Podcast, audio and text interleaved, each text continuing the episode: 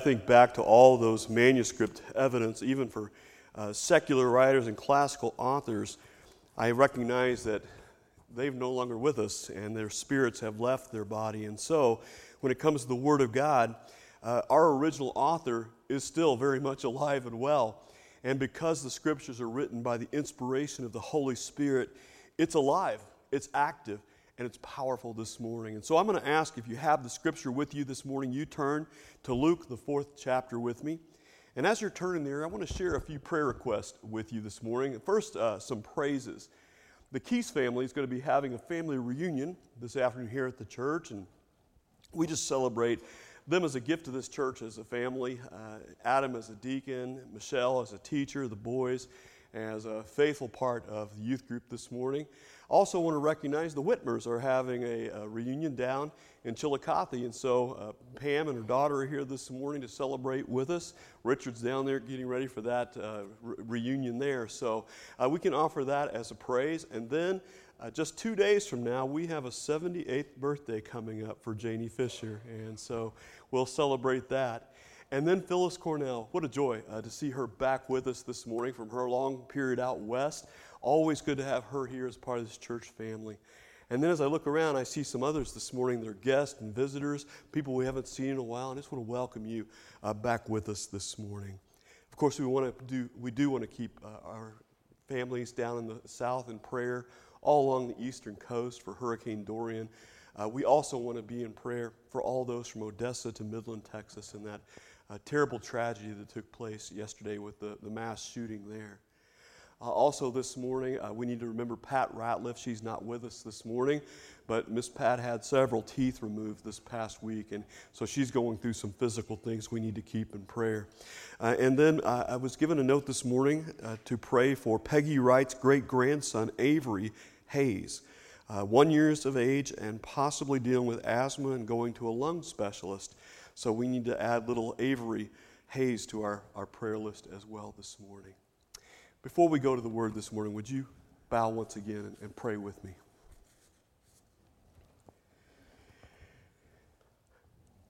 Heavenly Father, we adore you. We come before you because you're the one that has given us breath and life and every good thing. Lord, there are times that this world just threatens to take our breath away. Not because of awe, not because of wonder, but because of shock or because of fear.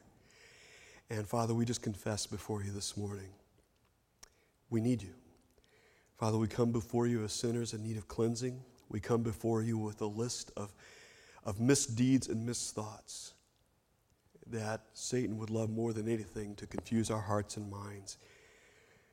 But you ask us to come and to exchange with you the burden that we carry for yours.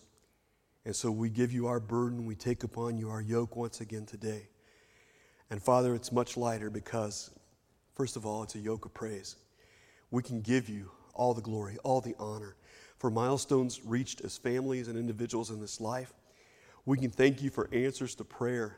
Uh, if we took the time, Lord, we could begin today, and I don't know when we'd finish because you have been so good to us. Father, we're thankful. But we also come this morning in need. Uh, Lord, we recognize that there are many in our congregation, many of them older, that are dealing with uh, dementia, with health concerns. Uh, Father, dealing with tests that are yet to come and surgeries even just weeks from now for those that we love. And I pray that you would give them courage and boldness to be your witnesses even through uh, the test and the surgery. But that, Father, you give us more cause to praise you because we can see your hand at work in their spirit and in their words, in their life. You're our great protector. And Father, even though we might suffer from spiritual asthma, it is the fresh wind of your spirit that gives life to your word, that gives life to us as well. And so we come before you this morning in Jesus' name. Amen. Well, this morning, I want to bring this third in this series on you versus wild, and we use that image of Bear Grylls in the show to see how we face many wilderness in this life and I want to talk today about strength and resistance training for the wilderness. You know, a few years ago, baseball's Tommy Lasorda was the, the pitch man uh, for advertising Slim Fast, the, the diet drink. And I used to love his commercial. I remember laughing at one of them because he said, I'm a strong man, but Linguini is much stronger. uh, and I can resonate with that this morning. We may be strong, but it always seems like there is something or someone that is stronger. Something that attacks our faith and our humanity, something that entices our emotions, and it just kind of waylays even the best of intentions that we might have to be all in for Christ. And it's as our Lord and Savior Jesus Christ begins his ministry that we see him led into the desert by the Spirit for a time of faith training. And I think we could see from his life better than any other that to combat the temptations we face, we need to go through times of strength and endurance training. Now, a lot of different methods exist for strength and resistance training. In fact, uh, some of you, you, you know that you build muscle by working against something, and you might have from a physical therapist, or maybe you bought them online, those resistance bands that are red or blue or green, and you work against those, and you know that the more you work against them, the more muscle mass you can build, and the faster you go, the more resistance you have in, in building that muscle mass. Some of you, I have rubber bands in my office, and you could start today if, if you need to start there as well. But I want you to look at the resistance training our Lord went through in, in Luke, the fourth chapter. Read with me, if you would, in this. Uh, chapter 4, verse 1.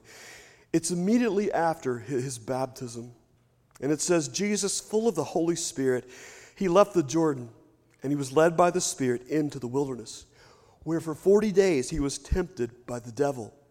He ate nothing during those days, and at the end of them, he was hungry. And the devil said to him, If you're the Son of God, tell this stone to become bread. And Jesus answered, It is written, Man shall not live on bread alone. The devil led him up to a high place and showed him in an instant all the kingdoms of the world. And he said to him, I'll give you all their authority and splendor. It's been given to me, and I can give it to anyone I want to. If you worship me, it will all be yours. And Jesus answered, it is written, Worship the Lord your God and serve him only. The devil led him to Jerusalem and had him stand on the highest point of the temple. If you're the Son of God, he said, throw yourself down from here. For it's written, He'll command His angels concerning you to guard you carefully. They will lift you up in their hands so that you will not strike your foot against a stone. Jesus answered, It is said, Do not put the Lord your God to the test. And when the devil had finished all this tempting, he left him until an opportune time. You know, the Bible says in James 4 7 that if we resist the devil, he will flee from us. And yet, before we dive into that, I thought it might be helpful to define some of the New Testament terms that we have that sometimes are a little bit confusing. And it's understandable why it is so. In the New Testament, the same Greek word is used for trial as it is for test and temptation. The specific meaning of the word, however, is always derived from the context of God's word. So there's, there's an overlap sometimes in understanding. The Bible, though, says uh, at definite points there are trials. So, what is a trial? A trial is an unpleasant experience that occurs naturally because we live in a fallen world. There are viruses that, that will populate the air. There is aging of the body. There are disappointments that we face with our friends. There are accidents on the job. There are hurricanes that, that do strike and destroy. There are detours on the road. It's just a part of living in a fallen world in an everyday life. Sometimes the persecution by believers in the scripture is, is also a trial, also. 1 Peter chapter 4 verse 12, verse 12 says, "Dear friends, don't be surprised at the painful trial that you're suffering as though something strange were happening to you." In 2 Corinthians 8 2, Paul calls the Macedonians' poverty a trial. In Galatians 4:14, Paul says his illness was actually a trial to others that he was trying to serve. The second word is test. Now, the difference in this is, is that a test is a divine challenge sent by God to develop our character and ultimately to bring out the best in us. You see, we really do believe Jeremiah 29 11 around here. God does work to give us prosperity and hope and a future. And I preached several times about the test of Scripture when God sent Abraham up Mount Moriah and asked him to sacrifice his son. Genesis 22 1 says, God tested Abraham. God's purpose has always been not to trip us up, but so we pass the test and we become mature and give a positive testimony to others as a result. A school principal may order a fire drill as a test. Now, the purpose of a fire drill is not to burn the school down, right? It's to have the students uh, recognized for their ability to vacate the building in the event of an actual fire, to prepare them for a potential disaster. And the principal, he knows it's a test. The fire department is told ahead of time it's a test, but many times the teachers don't know and the students don't know. And then there's the last word we have how do trials and tests differ from temptation? Friends, a temptation is a Satan initiated inducement to sin to deliberately trip us up or bring out the worst in us. Remember Satan's motive it's always to steal, to kill, and destroy. And the word tempt literally means to entice to do wrong by a promise of pleasure or gain, to seduce, to allure into evil, or to persuade. Satan deliberately entices us to sin. His purpose, friends, is for you to disobey God, to re- neglect or reject His word, and thereby to become weak. His desire is to entrap you in sin that will utterly defeat you and lead to death. 1 Corinthians 7 5 tells us that Satan tempts us because he's appealing to and counting on our lack of self control. The scripture tells of a time when a husband and wife may separate for a time of prayer, and that for a season. But it also says this come together so that Satan will not tempt you because of a lack of self control. His desire, again, is to lead us to compromise and if I could boil all this down to one simple lesson, it would be live as Christ. Resist temptation, or it will empty you of the promise God has for you. It will, it will literally destroy you. I recognize there's a lot of things when you come to Scripture, they're, they're not necessarily leading to feel good sermons, but this truly does in the end. Erwin Lutzer wrote a book called The Personal Holiness in Times of Temptation. And he says this, and I like this temptation is not a sin, it's a call to battle. And friends, God is going to challenge us to do some resistance training in our life. Even the Son of God went through a time of severe temptation. And did you see how his account began and ended? After 40 days, and through that time, it says Satan came to tempt him. And at the end of our account, it said it left him until what? A more opportune time. I think the first thing we need to recognize there on your, on your outline is this we need to understand the source of our temptation. Understand the source. James would write in James 1:13, when tempted, no one should say that it's God who's tempting me, for God cannot be tempted by evil, nor does he tempt anyone. But each one is tempted when by his own evil desire he's dragged away and enticed. We embrace God's trials, we embrace God's test, but we resist Satan's temptations. And James is saying, don't blame God when you're tempted. The, probably does, the problem doesn't just go back to those alive in the first century.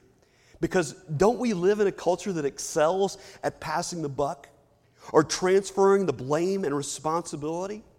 We're taught in many circles, you know, go ahead and blame God. Go ahead and blame your parents for everything wrong in your life. Say that society is responsible. I love the way the message paraphrase puts Proverbs 19:3. It says this, people ruin their lives by their own stupidity. So why does God always get blamed? I want you to notice something temptation, friends. It's not the sin.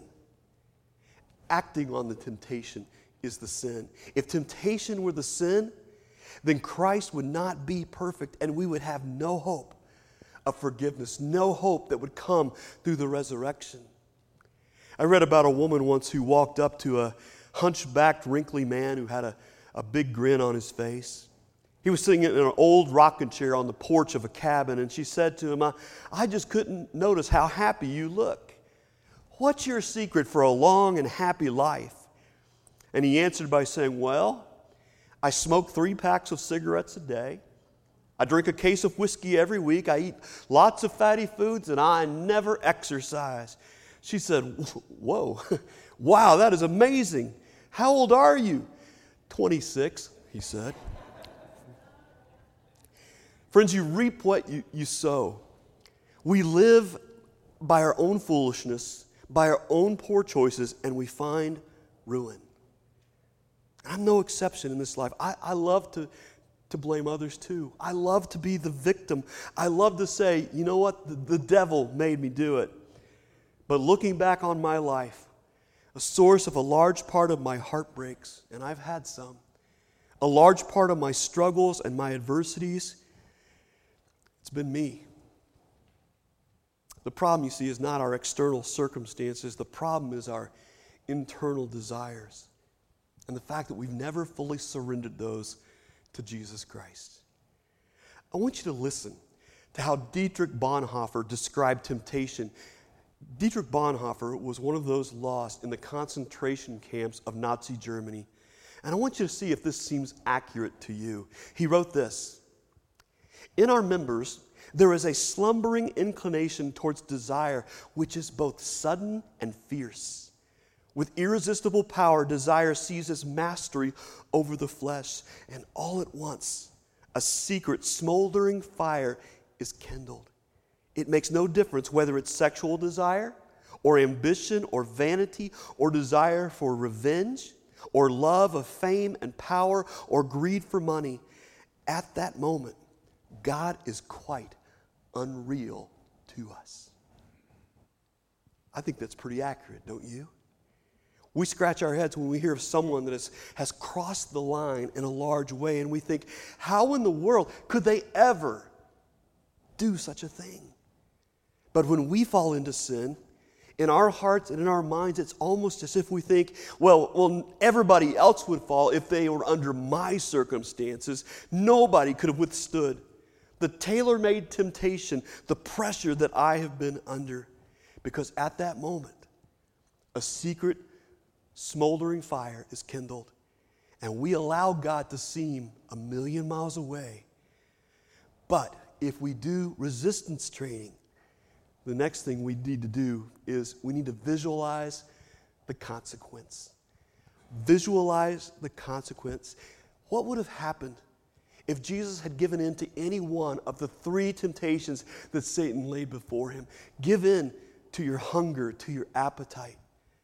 Give in to the authority of, of ruling all the kingdoms of the world, which he would do anyway. All those authorities, all those kingdoms, one day, according to Paul in Philippians 2, are going to bow a knee before the King of Kings and the Lord of Lords. Every tongue is going to confess on heaven and earth and below the earth. And a few measly earthly kingdoms were nothing compared to the scope of his reign and his authority. What would have happened if he would have said, I know my father said I could jump from this and not a foot would be dashed against a stone. In those moments, he would have subjected himself to the authority of one who, because of his pride, had fallen from glory. What would happen if we choose to give in to the temptation to sin? What would the end result look like? James chapter 1 verse 15 reminds us after desire has conceived it gives birth to sin and sin when it is full grown it gives birth to death. And that's that's a result we seldom think about in the heat of the moment. It may be the rush rather you get from stealing something in a store and, and not getting caught. It might be the euphoria you feel when, when you bully around a smaller classmate or you bully around a mild mannered bald preacher sometimes. It might be the satisfaction you experience when, when you lie and you call in the boss uh, to the boss and say, you know, I don't feel so good today. Uh, I think I'm coming down with the flu and it's going around. I think it'd be better off if I just stayed home. And you smile and you roll over and, and you go back to sleep. Maybe it's the thrill you feel when that person of the opposite sex shows you some attention. And you long for the day when, when you could have some private time alone. A number of years ago, a couple of buddies decided they were going to undertake a, an, an unusual exercise. They, they talked about it together and they decided they would do it over the course of a week. They took a piece of paper and they asked the question Who would be negatively affected if we were to have a moral failure in our life? And they sat there together and they wrote down a list, you know, of several things. And they thought, well, that just about covers it, but, you know, we're going to do this for a week. The next day they got up and every one of them came up with five more names or five more groups of people on the list. You know, my point is after a while, you, you start to look at this massive list, at the top of which is God, and then it's your family. And then it's your closest friends. And it just goes on and on. You begin to realize the ripple effects that giving into temptation that sin has within your life for years to come. And while that may not be the highest form of motivation, friends, to simply visualize the consequence and be afraid, fear is healthy if it keeps you on the narrow path. And don't ever underestimate the value of fellowship in the church. Friends, Christ died for the church. Don't ever underestimate the value of having close Christian friends and confidence that you can pray with, others that will hold you accountable. Because resistance training, it's always done best with others. That's why we're constantly challenging you.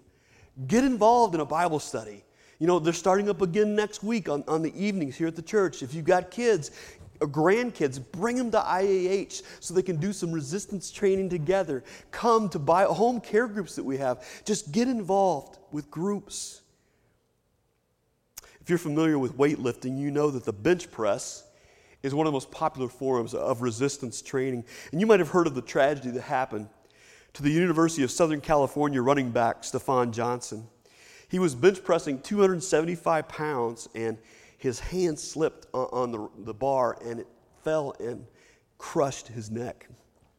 He literally suffered a crushed neck and a larynx. It took seven hours to repair his vocal cords and his throat so that he could even breathe because there was no spotter. There was no teammate there that could catch it when it slipped from his hand. Resistance training is best done when you do it with other Christians, especially of the same gender. And then if you do it and, and you slip, they can keep you from being suffocated. Visualize what would happen if in time you continued to act on your temptation. Some of you will recognize the name of Russ Blowers. Uh, Russ preached for over 50 years in Indianapolis. And at his retirement, somebody asked him, You know, what, what's been your greatest accomplishment in 50 years of ministry? And he said this My greatest accomplishment as a minister was I never had to walk into my children's bedroom and explain why I'd been unfaithful to their mother. Obviously, Russ had visualized the consequences and he'd done a lot of resistance training. James 1 4 again says, Each one is tempted when by his own evil desire he's dragged away and enticed. Dragged away is, is a hunting term, it means to draw animals out for the kill. Just like you might lay some food out to attract an animal or to draw it down a trail into a trap that catches it, like catching skunks, which uh, Robert is expert at. So if any of you guys have a skunk you want taken care of, call Robert Seaver, okay? Um, or, or, or uh, groundhogs or possums. I mean, he's, he's really good at it. And then the term enticed is one that, that I can resonate with. Enticed is a fishing term. It's putting the right bait out. And believe me, Satan knows how to change the bait so that you'll catch the hook. It looks innocent. It doesn't look like it'll cause you pain, but buried deep within it is a barb that will cost you. Ask yourself this question if I stay on the path that I'm on right now, where's it going to lead me a week from now? Where's it going to lead me a month from now, a year from now? And, and, and by giving into this sin, is it drawing me closer in my relationship to the Lord? Or is it taking me further away. 1 Peter, again, chapter 5, verse 8 says this Be self controlled and be alert because your enemy, the devil, he prowls around like a roaring lion looking for someone to devour. Resist him, standing firm in the faith because you know your brothers throughout the world are undergoing the same kind of suffering. That's why we need resistance training so we can resist Satan. And here at the start of Jesus' ministry, to face the temptations that Satan lay before him, in the months to come, the temptation would increase. The pull of the crowd, the pull of his closest disciples would increase. The burden upon his shoulders of the sin and the weight of the world would increase so much so that he would sweat drops of blood in the Garden of Gethsemane. And under the crushing weight, he would pray, Father, if there's another way, please. But because the muscles had been formed, he could say, But it's not my will, it's yours that will be done. And he went to the cross for you and me. Being a Christian is being in a position of courage. Being a Christian is being in a, in, in a position of boldness and of strength because we serve one who is, as the song said, an awesome God, full of might and power. One fellow once diagrammed the process of sin, and he, he broke it down into its stages, and it first begins with desire. And there are healthy desires for appropriate things, but, but we have evil desires too. It's for something that you shouldn't do or something that you shouldn't have. And it's a temptation, but if you don't put the brakes on, it moves to the next stage, which is deception. You lie to yourself and you begin to deceive yourself into thinking it's not that big a deal. A little white lie won't hurt anything. And so you pad your expense account. Or you change your taxes a little bit for your benefit. Or you say, you know what, it's just a casual conversation, it's not going anywhere. Or it's just a casual drink with coworkers after lunch. I can quit whenever I want. And in time, we deceive ourselves into buying into a lie. And the next stage, the lie, the deception moves on to design. And that's literally when you, within your mind, start to make a plan. You begin to form a, a scheme, a way to cover up whatever it is you're, you're going to do, whether it's covering up a gambling debt by taking money out of the till at work it may be a plot to run into a certain person at a certain place at a certain time and pretend that it's, it's unintentional. It could be designing a plan to expose the shortcomings of another person so that you look good. Maybe to your boss so that you get the promotion. And you could say, Oh, I, I would never do anything like that. But, friends, if we're not careful, never becomes maybe, and maybe leads us to the next step, which is actually disobedience. And we've all been there. We all sin. We all fall short. We all cross that line. And, and, the bad news is, is that typically when you cross that line, there's no bolt of lightning out of the sky that lands, you know, five inches from you to scare you back to doing the right thing. Usually what happens is, is that euphoria of, I just got away with that. And so we're tempted to, to do it again and again. And in your heart, that response becomes easier. Maybe it's even fun. And soon any feelings of guilt dissipate, which leads to the final stage, and, and that's death. The wages of sin itself. I know you've probably seen it as well as I have growing up that, that little poem, Sow a Thought, Reap a Deed. Sow a deed, reap a habit. Sow a habit, reap a character. Sow a character, reap a destiny death or life. I've always liked the story of the old aging priest in the final years of his long life and ministry. He was asked by a young clergyman, he said, Father, uh, when will I stop being bothered by the lust of the flesh? And the priest replied, Son, I wouldn't trust myself until I'd been buried for three days. the message paraphrases this passage this way in James 1:14, the temptation to give in to evil comes from us and us only. We have no one to blame but the leering, seducing flare up of our own lust. And lust gets pregnant, has a baby, sin. And sin grows up to adulthood and becomes the real killer. Here's the last thing on your outline. There's one more helpful way to resist temptation, and that's to see yourself as God sees you. There in the wilderness for 40 days, what do you think Jesus was doing? The same thing he did every time he went to a mountain by himself. The same thing he did when he woke up early and withdrew from the disciples for 40 days. He's praying. He's building his relationship with the Heavenly Father so that when Satan's temptation comes along, he remembers, You're not my dad. I have a Heavenly Father, and I will not betray him. Do you know your Father? James chapter 1 verse 16 says this, don't be deceived, my dear brothers. Every good and perfect gift comes from above, coming down from the Father of the heavenly lights, who doesn't change like shifting shadows. He chose to give us birth through the word of truth that we might be a kind of first fruits of all that he created coming through this storm that's coming up here, and, and often you'll hear of how insurance policies will be challenged because of acts of God. You know, anything horrific that happens, hurricanes, lightning, floods, you name it, just because they're acts of God, God gets blamed for it. But James paints a very different picture. He says every good and perfect gift is from heaven, it's from above, coming down from the Father of the heavenly lights.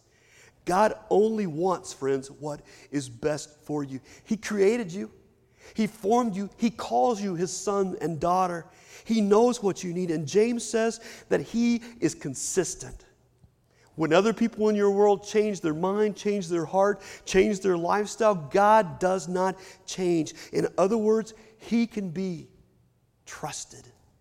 And He's always the God of light. He's not some chameleon lurking in the shadows just waiting for you to trip up, just waiting to bring down the hammer of judgment within your life. He's not like the boss that you're scared to say something to for the fear of, of, of your future potential or possibilities. Listen again, verse 18. He chose, He decided in His heart before the creation of this world to give us birth through the word of truth that we might be a kind of first fruit of all that He created. Friends, that word first fruit to a Jewish audience would immediately bring up a special appreciation and an understanding from Scripture. You see, back in the Old Testament, it said in Proverbs 3 9, honor the Lord with your wealth, with the first fruits of all your crops. And back then, when a farmer would pull in his harvest, their source of income, at that moment, they had two options. They could pay all their bills and then give God their leftovers, or they could pay God off the top. And when you look at what happened within their lives, they chose most often to give that concept of 10%. Now, my message is not about giving today. Don't, don't misunderstand me. My message, truly, though, is about not handing to God your leftovers. You don't give God the bottom of the barrel, you give Him your first and your best. Don't shortchange the Lord. In this passage, James is using this generous example and a spiritual parallel. And he's saying, if you've experienced this amazing grace you sing about, if you've, if, if you've experienced this unfailing love that you're talking about as a follower of Christ, if you have been born again in God's sight, you are his first fruit. You're his first and you're his best. You are the very highest and finest of all of God's creation in the entire universe. And that begs the question of everyone here today Do you believe what God says about you and your identity? Do you believe that through spiritual rebirth in Christ, God sees you as his own? Then James says to you in verse 16, don't be deceived. The Bible says we're to flee from evil, and sometimes the problem for us is we flee from evil, but we leave a forwarding address. Paul said in 1 Corinthians 10 13, that, that passage that we've talked about about three weeks ago, no temptation has uh, seized you except what's common to man. And, and God is faithful. He will not let you be tempted beyond what you can bear, but when you are tempted, and you will be, He will also provide a way out so that you can stand up under it. You'll never face a temptation that God will not either give you an escape or the strength to handle it. I want to close this morning by telling you a story that brother in the ministry, Dave Stone, tells about a time he and his family went on vacation to Florida, actually, uh, down at a place south of Sarasota, Florida. And it was beautiful. They were right on the Gulf of Mexico. They had a fantastic week. And toward the end of their time there, he, he asked his daughter, Sadie, Would you take some pictures at sunset of me and your brother as we're out fishing in the ocean? He thought that'll, that'll be really cool, you know. Great screensaver for the computer, great thing to share in the future. Father and son sharing this special time together. And they'd fished all week, and he thought a picture would cement those memories in his mind. And so Sadie took some photos at dusk, and then she went back inside. But Dave and his son uh, were having so much fun, they stayed out and they kept on fishing. Well, after some time, he wasn't getting any nibbles, any bites, and so he decided he would wade out a little bit deeper into the ocean, probably about waist high. And, and every time a wave came in, he would jump with the wave to kind of stay uh, above water. And all of a sudden, he felt this bump on the back of his leg. And it felt like a big smooth rock had hit him, and, and he immediately thought his son was goofing off and had picked up a rock and, and thrown it towards him. And so he said, did, did you just throw a rock at me? And his son said, No, Dad. And then he realized in that instant there hadn't been a splash. And he said to his son, Get out now. His heart was pounding, and he and his son, they were out of the water in, in three seconds' time. And he later spoke with a guy that lived there, and he said, You know, hey, I was out with my son fishing uh, after dusk the other night, and I got bumped by something when I was fishing. And the guy asked him, Well, was it during the day? He said, Well, not really. Why do you ask? He said, Well, as it's dusk and getting dark, uh, the bull sharks start to come in from out in the deeper water. He said, You were fishing, you weren't fishing in deeper water or out in the water, were you? He said, Well, I was up to my, my waist, my son was up to his knees. He said, Well, the bull sharks come in at night and they're aggressive because you're in their territory. Now, what would you think of Dave if the next night he said, Son, let's go back out fishing? And he went back out waist deep or knee deep in the water after dark. Would you think it would be wise of him to tell his daughter, Hey, Sadie, can you take some pictures of us, of us fishing at dusk? The only thing they would have been good at at that point, it would have looked nice on his obituary probably a- afterwards. He didn't go back the same place. In fact, he didn't go back in the water at all after, after that encounter because he didn't want to get close to something that was so dangerous. And how I wish that we treated temptation the same way. Some of you, if I were to take a snap a picture, it would look so serene. You got life together, and yet you're the only one that knows the bumps. You're the only one that feels the bull-nosed shark of temptation and struggles lurking beneath the surface of the water. The picture looks fine, but in your heart of hearts, you know that you're dabbling with something against which you have no control. You know that any of the following, whether it's an adulterous affair, whether it's a ruined reputation, a divisive spirit, a, a drunk driving accident, whether it's addiction to drugs, whether it's a lying tongue, eternally speaking, they're far much worse than a shark attack. And maybe you feel like the sun's setting and it's late and you're in too deep. But, friends, it's time for you to know the one who can calm the seas, the one who could reach in and lift you out of deep water.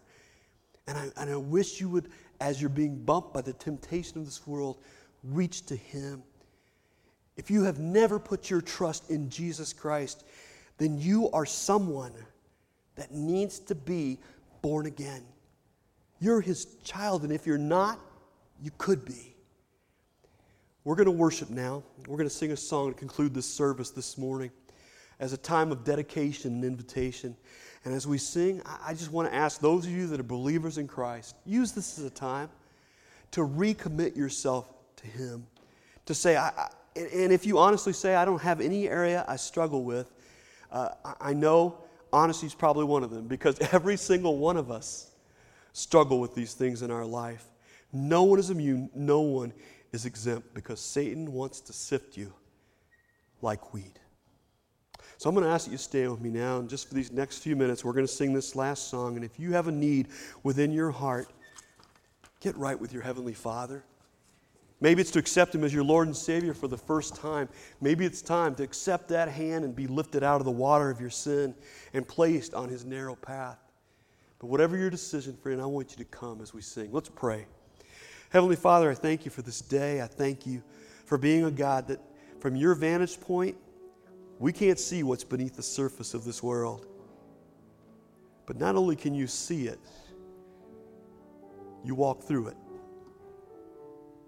You took the bump of the shark, you took the teeth of the beast.